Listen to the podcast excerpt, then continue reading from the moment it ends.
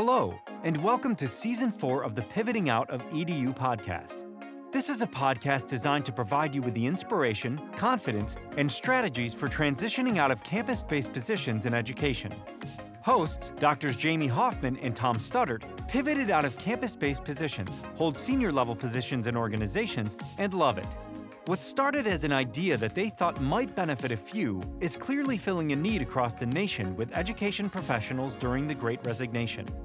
Jamie and Tom are excited to be back for another season with over 25,000 downloads across our first three seasons. So have a seat or take a walk.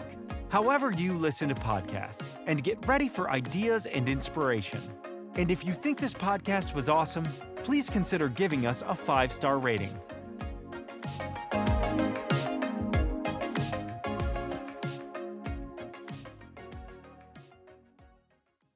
Hello and welcome to Pivoting Out of EDU. I'm Jamie Hoffman. And I'm Tom Studdert.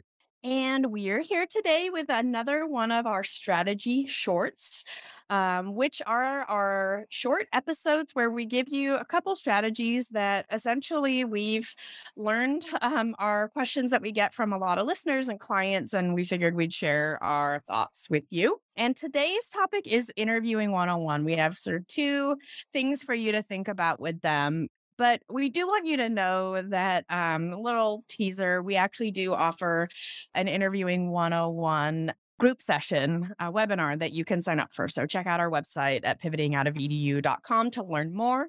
But in the meantime, Tom's going to kick us off with the thir- first thing you should kind of think about as you approach this interview process.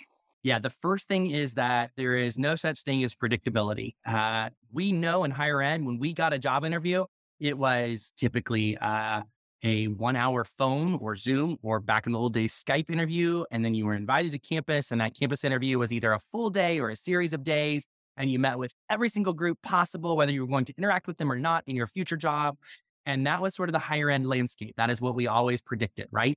in uh, non higher ed roles, it's sort of a coin toss. Uh, at some places, they will uh, do a one and done interview. At some places, they'll have a recruiter and the HR room screen your resume and do a phone screen before passing you off to the hiring manager. In some places, they may have you interview with the team and then the supervisor, or they may have you interview with a couple different supervisors.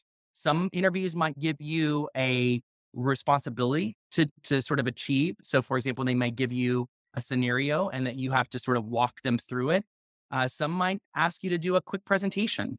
Uh, it, it very much depends on on the company, the organization, and their mission. And so, the the the thing that I tell people, and I'm a Big Brother fan, wink wink. So uh, if you're a Big Brother fan, you know this. Expect the unexpected. That is what interviewing is like outside of higher ed.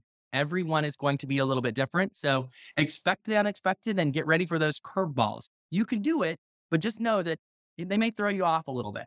Jamie, what's the second piece of advice that you would give?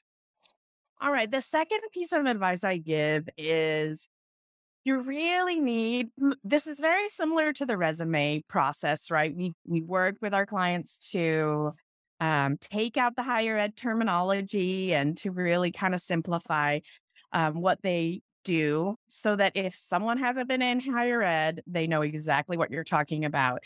And whenever I've done sort of mock interviews with clients, this is one of the main areas that I'll give feedback on.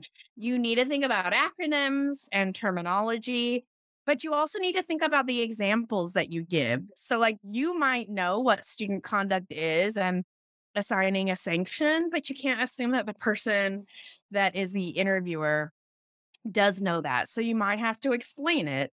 Um, so you need to really think about that. And one of the things, and I don't know if this is for everyone, but you know, I I find the need to advise folks to be concise. Maybe it's because folks are a little bit, um, you know, imposter syndrome, and so they feel like they need to uh, say a lot, but it's not needed. You know, write down your key points and you know get to that point.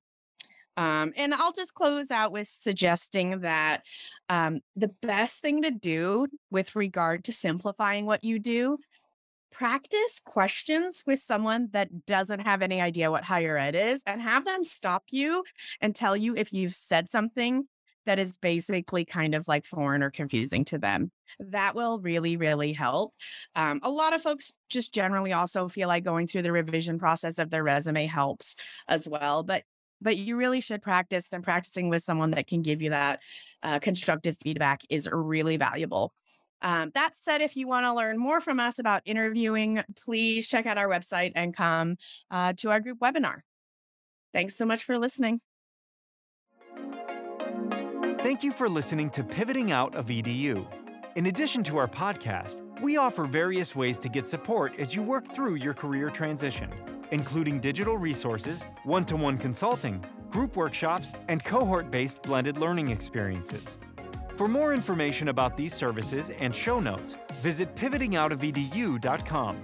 And if you haven't done so already, Join our LinkedIn group called EDU Pivoters, where we share job opportunities and foster engagement between those who have pivoted and those who want to pivot.